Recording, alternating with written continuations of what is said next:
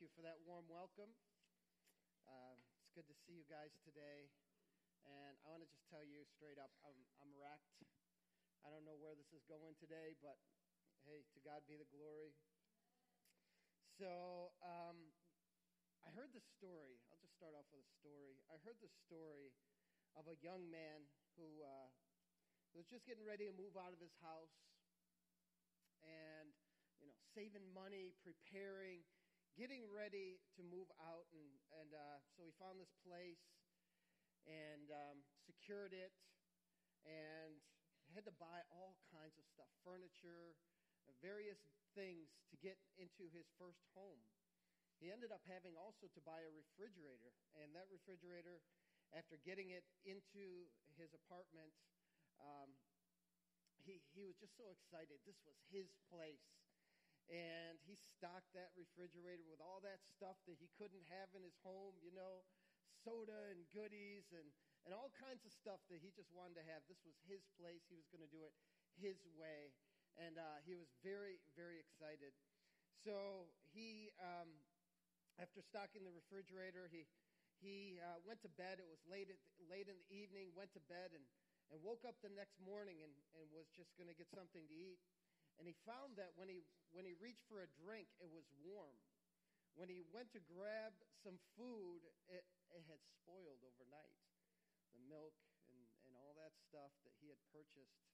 Something was wrong. So, frustrated, angry, he calls the, he calls the uh, appliance store that he bought this refrigerator at and, and says, There is something wrong with this thing.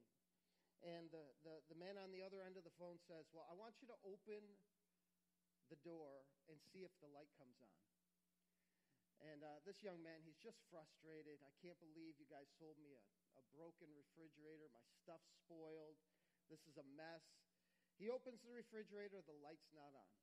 The appliance guy uh, tells him, I want you to put your ear to, near the refrigerator to hear, is the motor running?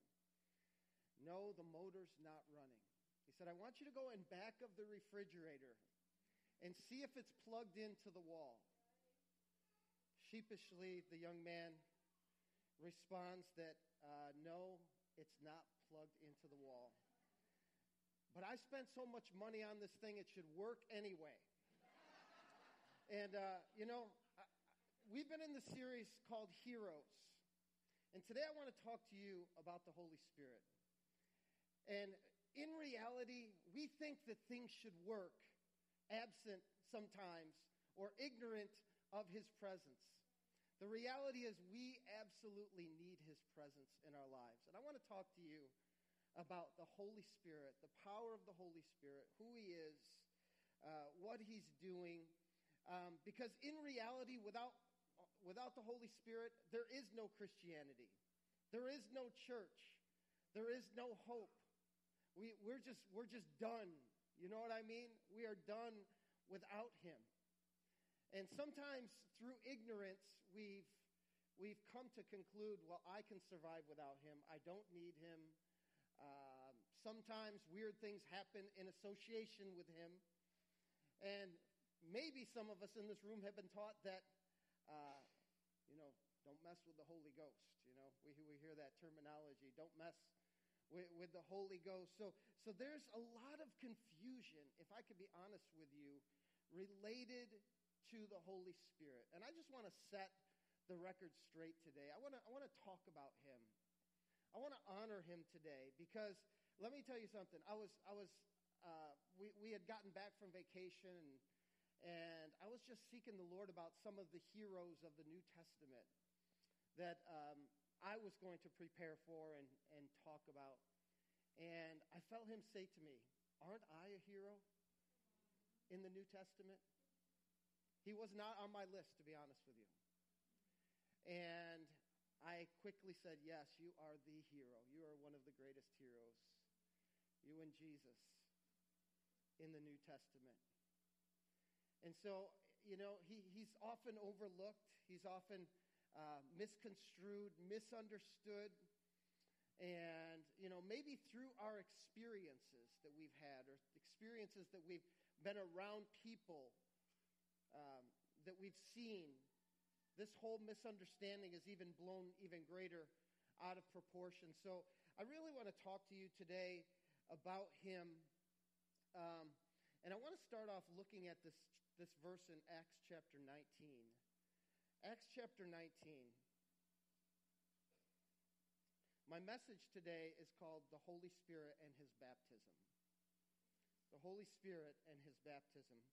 In Acts 19, verse 1, and as you're looking that up, if you have a smart device, the notes should be right there in the uh, church app that we have. You can follow along the outline of the message. There's some notes in there as well. Acts 19, verse 1, it says this While, while Apollos was at Corinth, Apollos was one of the leaders being raised up in the New Testament church. Corinth was a place that the church had expanded to. Paul took the road through the interior and arrived at Ephesus, another place that the, the, the, uh, the gospel had reached and just made dramatic change in that city. It's, so he's, he, he goes to Ephesus and there he found some disciples and asked them, Did you receive the Holy Spirit when you believed?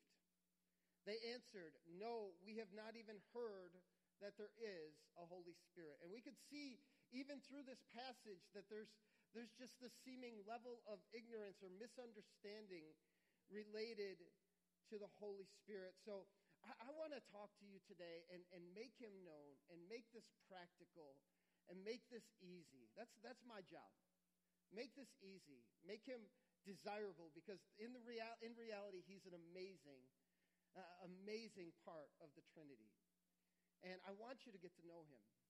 I, I want you to encounter him. I want you to experience him because he'll change your life forever. Um, so, in reality, this is, this is where some of the confusion comes in we talk about Holy Spirit baptism. And the word baptism is used a lot in the New Testament in various ways. Um, the, the word baptism is used in the context of salvation. When people get saved, it could be also, you read the scriptures, it could also be uh, worded in the scriptures as baptized into Christ Jesus. And that's, that's the born again experience, that's the salvation experience. That's when people get saved. I think some of the confusion is that there's so many different ways to, to uh, term these things. But being baptized into Christ is being saved. Then there's the experience of water baptism, right? Many of us have been water baptized. Uh, the experience of water baptism is prominent in the New Testament. And then there's this, this, this verse that is used to describe Jesus in Acts chapter 1.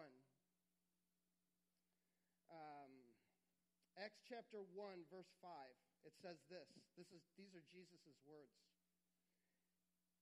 It says, For John, John the Baptist, who we will talk about next week, John baptized with water, but in a few days you will be baptized with the Holy Spirit. You'll be baptized with the Holy Spirit. So we see three different baptisms. And it can be very confusing. Well, I've, I've got one and she's got two, uh, but none of us have th- number three, or, yeah, I got it all. You know, I've got all the goods that God has for me. And, and there's just confusion. What does that mean? And so my hope is to clarify some things for you in the, in the few minutes that I have with you today. Um, I want to show you just an example in the book of Acts how the three are mentioned um, as it relates to new believers coming into um, a relationship with Jesus Christ. In Acts chapter 8, we find this passage as the church is growing, it's expanding beyond Jerusalem. People are scattered because of persecution and things like that. And, and so they're, they're scattered in, and they leave Jerusalem for their, for their physical safety.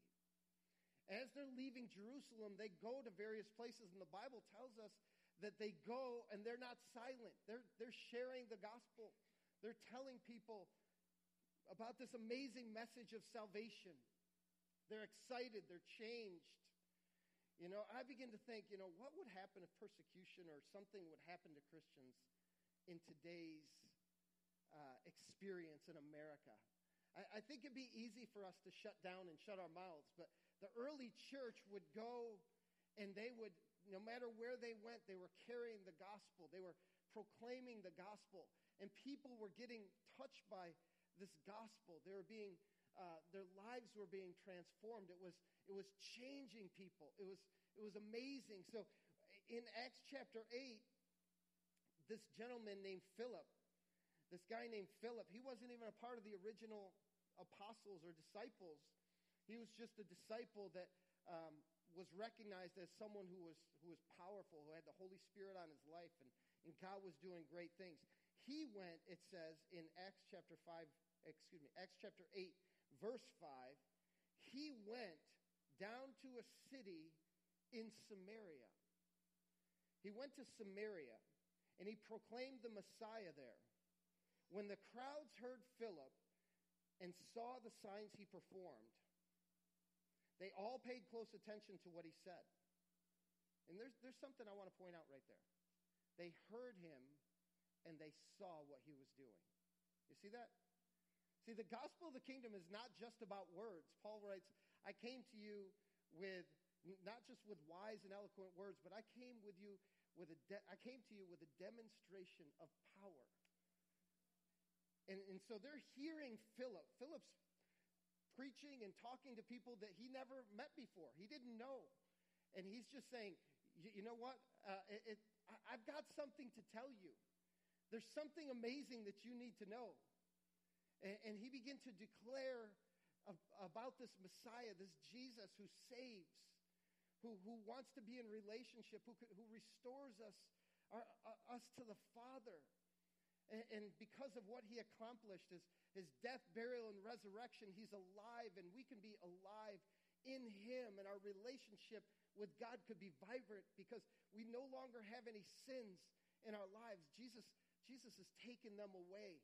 And, and there's this excitement. I could just see it. There's this excitement and, and passion in his voice. It's sort of like, I've got this brick of gold and, and I want to share it with you. You know, I've got something that is of, of immense worth and, and, and it's, it's, it's amazing what I have. And I, I just want to give it out to all who want some of it, you know?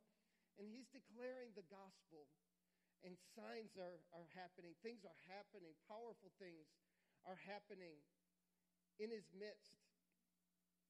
And it goes on to say in verse 7 as they were hearing him and seeing what God was doing through his life, it says, For with shrieks, impure spirits came out of many, and many who were paralyzed or lame were healed.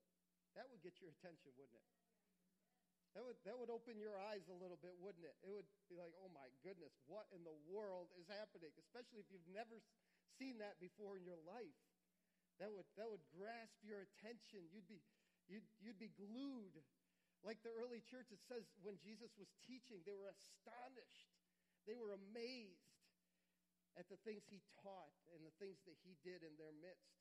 And this is happening again here in Samaria. Keep in mind that Samaria was not a favored town, a favored country, right? I mean, when Jesus went through there, we're only talking maybe uh, I don't know, a few years at max after Jesus walked the earth. When Jesus went through there, it was said that the Jews do not associate with the Samaritans. You remember that? And so this was not a favored town, and yet God is on the move uh, in Samaria. Shrieks, impure spirits, that's, that's the enemy of our souls, you know, the devil, demons, who's opposed to us. Right? Some of us lay down and say, Go ahead, have your way to Him in our lives, and some of us stand up and fight. And the church is called to stand up and fight against the, the will of the enemy. Jesus has given us power and authority. That's why I want to talk to you about the Holy Spirit because you've got a lot more power than you realize. You've got a, a access to a lot more of what God wants to do through you than you realize. In verse 12, if you skip down to verse 12 in Acts chapter 8, the story goes on just to save time. But when they believed Philip as he proclaimed the good news of the kingdom of God and the name of Jesus Christ, they were baptized. Now, there's two, two words here that I want to focus in on just to show you that there, there's, there's these three baptisms. The first one, it's rather discreet and you can just read over it. But when they believed, do you see that? They believed. They believed God, or they believed the message of God. They were saved. In essence, that's saying when they were born again, when they believed the message, when, when they were saved, as Philip proclaimed the good news of the kingdom, they were baptized. You see that? So they go, they get saved, and then they get water baptized. It's a pretty natural uh, sequence of events. And I'm pointing these things out. Maybe, maybe today you're sitting here, you, you prayed a prayer, you gave your life to Jesus, but you have yet to be baptized.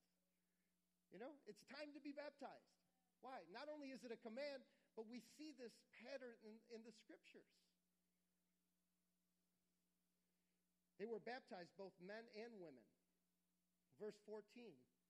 It says, When the apostles in Jerusalem heard that Samaria had accepted the word of God, oh my goodness, Samaria of all places. Well, these are the same apostles that saw Jesus go to the well in Samaria and impact an entire village. You remember that? John chapter 4. These are the same apostles that saw an entire village saved in a day. Because Jesus just took the time to love somebody that normally his kind, the Jews, wouldn't love. And it changed lives in that village forever. I think it was called Sychar, that town, that village. And so the apostles uh, get, catch wind of what is going on in Samaria through this ministry of Philip. The Samaritans had accepted the word of God. They sent Peter and John to Samaria. When they arrived, they prayed for the new believers there that they might receive the Holy Spirit. Do you see that? So the first baptism, they believed. The second baptism, they were baptized, water baptism. Believed, salvation, water baptism. It doesn't stop there, though. You see? They, they weren't left on your own. Okay, now you're born again, you're going to heaven. I'll see you guys later. But many of us have stopped there. Many of us have stopped pursuing all that God has for us. And, and my heart is that you, you encounter all God has for you.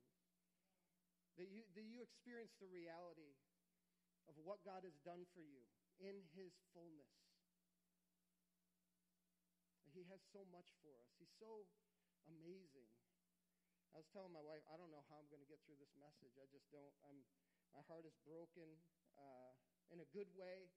I'm just a little wrecked this morning, um, just moved by the presence of God uh, because He's so good.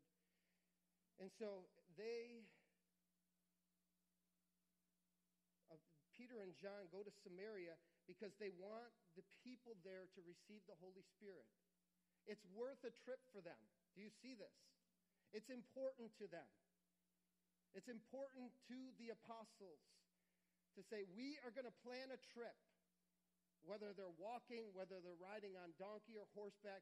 We are going to take a trip because it's important for these new believers to have this baptism in the Holy Spirit. Do you see this? So they take a trip to Samaria. And it goes on to say in verse 15 when they arrived, they prayed for the new believers that, there may, that they may receive, excuse me, that they may receive the Holy Spirit because the Holy Spirit had not yet come on any of them. They had simply been baptized into the name of the Lord Jesus. I mentioned that before, but I'll mention it again. Baptism into the Lord Jesus or into the name of the Lord Jesus is salvation. And the apostles are like, there is more. Do you know there is more for us in this room today? There is more for us. And God, God is in the business of pouring out his goodness on our lives. God is in the business of making sure that his children have everything they need. I mean, he loves us so dearly. He, he's so passionate about us. And he doesn't want us to go without. He doesn't want us to lack. I contend that you, you can't live the kind of Christian life that God has called you to live without the fullness of the Holy Spirit in your life. There's lack without him.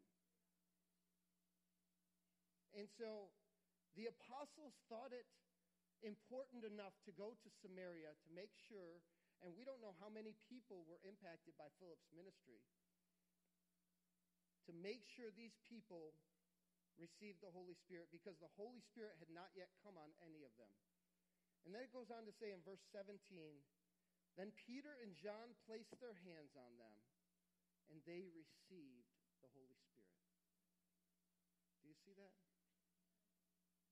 And, I, I try and equate it to this, you know. Um, the born again experience, salvation, becoming a Christ follower, is, is sort of like, um, you know, taking a glass of water. I'll equate it to this. You take a glass of water and you drink it, you drink it down. That water's on the inside of you. And there's no doubt in my mind when you become born again that you have the Holy Spirit on the inside of you. Jesus said, Jesus said to the, to the disciples that as he was trying to comfort them, uh, getting them ready for his departure, John 14, he said uh, about the Holy Spirit that he will be with you and he will be in you. You see that? And, and so the, the salvation experience is related to, or, or uh, I guess, equated to having, having something like water on the inside of you. However, the baptism of the Holy Spirit could be equated to you going and getting into an ocean where the vastness of his presence, the vastness of his goodness, and I'm not trying to minimize salvation, it's a powerful, powerful experience. But so many of us stop there. I want you to see that the word baptize means to dip into or to immerse, to be surrounded by. And, and, and, and Jesus was saying that in Acts 1, he is saying that you, you, John baptized with water, but you will be baptized with the Holy Spirit. And like you were baptized in water, the Holy Spirit wants to, uh, you know, this word may not be a popular word, but it, it is, a, it is a, an appropriate word in this moment. He, he wants to clothe you, Jesus said. That's not the word. The word possess comes to mind. You can be possessed by the Holy Spirit.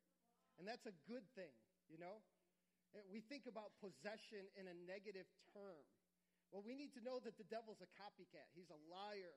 He's a deceiver. And, and so we fear him and some words that are associated with his actions. The reality is the Holy Spirit wants to consume our lives.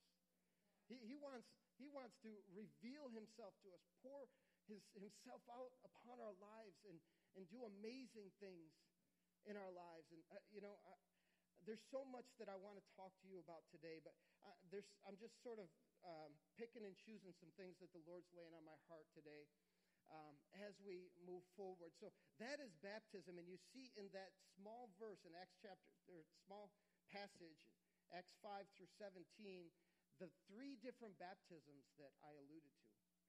And, and that, I think, is part of the confusion. And, and we think, well, I have been baptized. What, what more is there? But God's word shows us there's so much more. There's so much more for those who believe God. Those, there's so much more for those who call upon the name of the Lord. So there's this thing called Holy Spirit baptism. It does not make people one person better than another. Uh, in fact, I, I wrote it this way Being filled with the Holy Spirit doesn't make me better than you if I'm filled and you're not. Doesn't make me better than you, but it makes me better than me. It makes me better than me. Why? Because God has a way of consuming and, and taking over. And so I just want to talk about a few ways um, this morning how He does that and why it's important. I may be able to get to these few ways. Why do we need the baptism in the Holy Spirit? I'll give them to you and then I'll talk about them. That way, if I don't get all the way through them, you'll know what they are anyway. If you're going through the notes, you could fill in the blanks, and that'll satisfy some of us in this room today, right? So, why do we need the baptism of the Holy Spirit? The first one is He leads me. Why would I need it? He leads me into intimate relationship with Him. Intimate relationship with Him. This cannot be overemphasized or overlooked, and I'll talk about that. He empowers me to live supernaturally. That's the second point.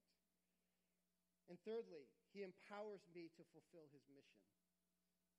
There's, there's something of an empowering that, that God does in the process of baptizing us in the Holy Spirit to cause us to do and lead us to do something that we could not normally do, and cause us to be something that we would never be on our own, no matter how hard we tried.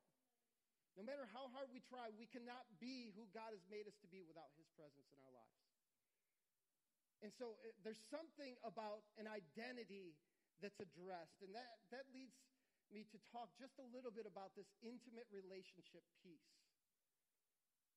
No matter how much you try and gloss over the relationship part, it will never go away. You can pretend in Christianity till you're blue in the face. The reality is the fruit come from the relationship. When, you, when it really comes down to it, who you are, the security of your identity, is found through relationship. When people are struggling all the time and they're doubting all the time and not knowing who they are, to me, that's a sign of a lack of intimacy with the, with, with the Lord. And that doesn't make a person bad. It just means that there's a way to overcome that deficiency that has not been realized in that person's life yet. You understand what I'm saying? He leads us into an intimate relationship with us, with Him. I'll share a verse with you out of the message. I like the way it's worded in the message. I normally only use the NIV here, but I do let you know if it's not the NIV. It doesn't, it doesn't say something different, it's just worded differently in the message. And it says in 2 Corinthians 13 14, it says, The amazing grace of the Master, Jesus Christ, the extravagant love of God. You're going to see the Trinity in this the amazing grace of the Master, Jesus Christ, that's the Son, the extravagant love of the Father or love of God, the intimate friendship of the Holy Spirit be with all of you. The intimate friendship of the Holy Spirit. I'm talking about the one who Jesus said is a comforter that would lead you, guide you, teach you, remind you of everything that Jesus spoke about, because he'll be with you and in you. And He desires to be known. He, he desires for us to grow in relationship with Him. And, and this is where my heart breaks because it's easy in this world and in this day to be satisfied. We go to church on Sunday, you know, maybe there's another activity in the week. But we don't have much room for God outside of those times sometimes. And there's this, there's this desire, there's just this beckoning, there's this calling by God for an intimate relationship where, where we hear his voice, where we know his ways, where he reveals things to us, where he takes away our anxiety and stress, where, where we walk with him, where we know how to find peace in our lives. There's just this amazing opportunity that we bypass or overlook because of expediency, because of, uh, you know, that's just one of the things I don't have time to do, you know. It's just one of the things that I, I, I have got so much going on and I'm so busy. But oh, I could tell you that it is one of the most invaluable things you could ever have in your life. Is this relationship, this intimate friendship that Paul writes to the Corinthians about with the Holy Spirit. He is a person. He's not a mist. He's not a ghost. He's a person. I think sometimes, you know, we hear his voice and we know we hear his voice and we choose otherwise. Or we, you know, we pass it off as, oh, that's just my crazy thoughts because we don't know him well enough. It's easy to grieve him. And he wants us to know him. I think I'm just going to just land on this and stay here for the next two, three minutes, and then I'm just going to close. But the reality is, listen, we can go so far by devoting our lives to, be in, to being an intimate relationship with Him. We can help people. We can thrive in our own walk. You got a struggle in your mind. You got a, a battle you're facing. You got, you got things going on in your life. You can experience His power here and now, today. You, you can experience His nearness. Maybe it's peace you need. Maybe, maybe there's just like your, your life is ruled by hopelessness, or, or you get so worried about every little thing. And God's saying, you know, I, have got the answer for you. I, I want to be near to you. I, I can help you. They call me the helper. They call me the comforter. That's what Jesus referred to him as. The helper, the Holy Spirit, the comforter. And I'm not here trying to just focus on people's problems. I'm trying to focus on a solution. He wants to, he wants to consume us. He wants our lives consumed with him. Now, you may have been in the church for many years. You may be new to Christianity. It doesn't matter. He wants to fill you and fill you and fill you. He wants to touch your life. He wants to empower you to be successful. He would never ask you to do something that, you, you, you, that you're unable to do and not give you a solution for it. And the things that he's called us to do are, are impossible. Go and make the disciples of all nations. Okay. How do I do that? I could come up with some wise strategies. I'm a pretty smart guy sometimes, you know. I could I could strategize and think and and and talk people into doing stuff, but the reality is without his power, I'm done. He's got a mission for us to accomplish. That's to bring heaven to earth. How do we do that? Absent of Him. He, he wants to po- empower us in the realm of the supernatural. He said, You will receive power when the Holy Spirit comes on you. That's his idea. Why, why did he think it was so important that we receive power? The Bible goes on to say things like, you know, uh, the same power that raised Christ Jesus from the dead lives in you. Why did he feel that was so important? Because he gave you an impossible mission. That's the answer to my question. And how are you doing with that impossible mission? He just, he just wants more of us. He wants to consume us. He wants to inhabit, tate us, or inhabit. He wants to possess us. He wants to have his way in our lives. And I know, you know, I don't want this message to make people feel bad. I want this message to cause hunger to rise in our hearts. We could stand on the outside of Christianity, having gotten our foot in the door of heaven. And yeah, we'll go to heaven. I'm confident you, you, can, you can go to heaven not having been water baptized. You can go to heaven not having been Holy Spirit baptized. But is really, really, is that what we're going to settle for? We're going to settle for second best, second rate Christianity when there's a world that's broken, hurting, being swallowed up by the enemy. There's brokenness all around us. There's hurting people all around us. And God's grandiose plan is I want you to be a part of the solution. But you can't do it on your own. And I need, I need to consume you. And I need to work through you. And so today, I just want to close with an opportunity for us to just present ourselves to God again. I think, I think one of the greatest answers to Christianity's heart cry is surrender.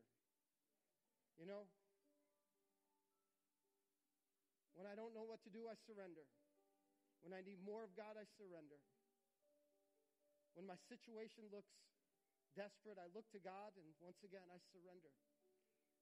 When I need a fresh infilling of God, when I need to be born again and give my life to God for the first time, I surrender. Because John said it so well. He said, He must increase, and I must decrease. It's a profound truth that he landed on and he lived out. And my heart is today that we can live that out, you know? And so I just want to I just want to invite you if you're if you're saying, you know what, I want to present myself to God today. I want more of him. We have people that are prepared to pray for you that would love to just spend a, a, a little bit of time praying for you and asking God to come and, and touch you. I, I haven't been able to, in this short period of time, talk about all of the theology around it, but the reality is, who cares? You know? I mean, who cares? There's books out there you could read. Go look on the internet. It's got it's loaded with truth. You know. Um, I'm kidding. Uh, no, there is some good stuff on the internet, but some crazy stuff too. But I'm just today. I'm just I'm just saying, who want, who wants more of God? Who who recognizes in their life, you know, there's something I need that I don't have, and there's no source, there's no person that could address my need. There's no person that could meet what I need. There's no person that could help me. I mean, they may encourage me. It may feel good to be encouraged, and encouragement's important. But the one who can transform my life. Let's take it to him and say, God, I want more of you. God, I'm hungry for you. God, I don't necessarily fully understand this baptism of the Holy Spirit, but I want it because if you said it was for me and if you felt it was important enough to make it available to me, it's called the promise of the Father. I mean, come on, the promise of the Father. The Holy Spirit is an amazing hero, and He wants more of your life. And so I want to invite you to stand. If you're feeling led, you're welcome to come here. Maybe you just want to stay in your seat and, and receive what God has for you. There's no pressure at all today. But there's something special about, I don't know, I, I always found this altar to be a place where, where I could lay some parts of my life down and leave them there, you know, and never pick them up again. And just, just leaving what I've got and taking what God's got. The exchange that transforms forever. So let's just wait on the Holy Spirit for a few moments.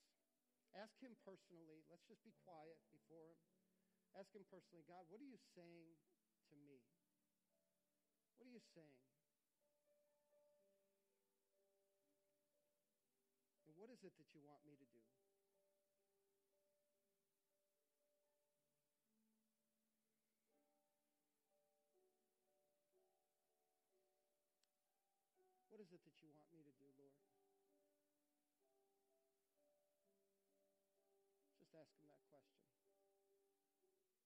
Saying to me, Lord?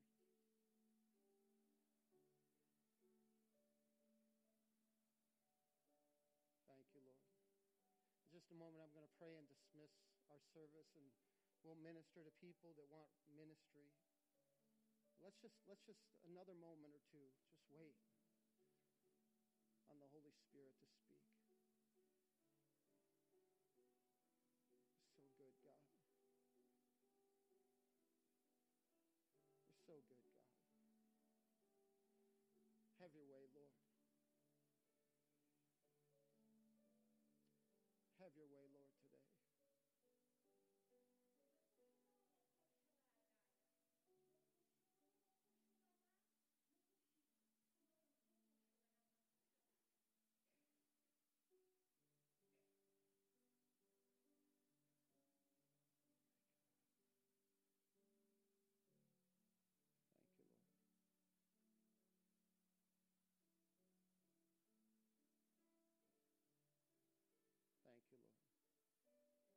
You're here wondering what that was, the Bible talks about a tongue, a foreign tongue, an unknown tongue that comes with an interpretation.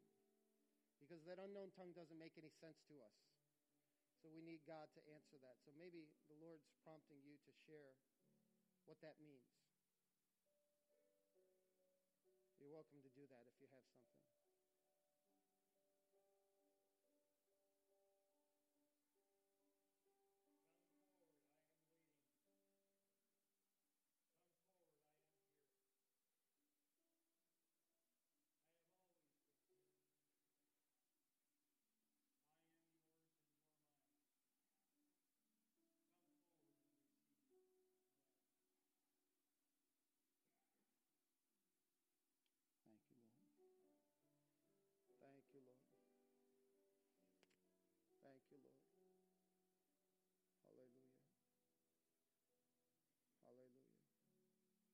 Just right where you're at, I'm going to pray to close the service.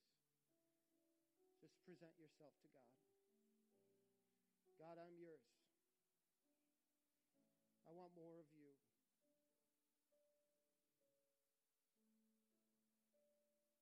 Lord, I understand the three baptisms. I want all. I want all of that, all that you offer me. We thank you, God. I pray that you touch every person, God, hunger for what you have for us, God. Lord, you never meant for Christianity to be boring, complacent, not uh, uh, not infused with your power.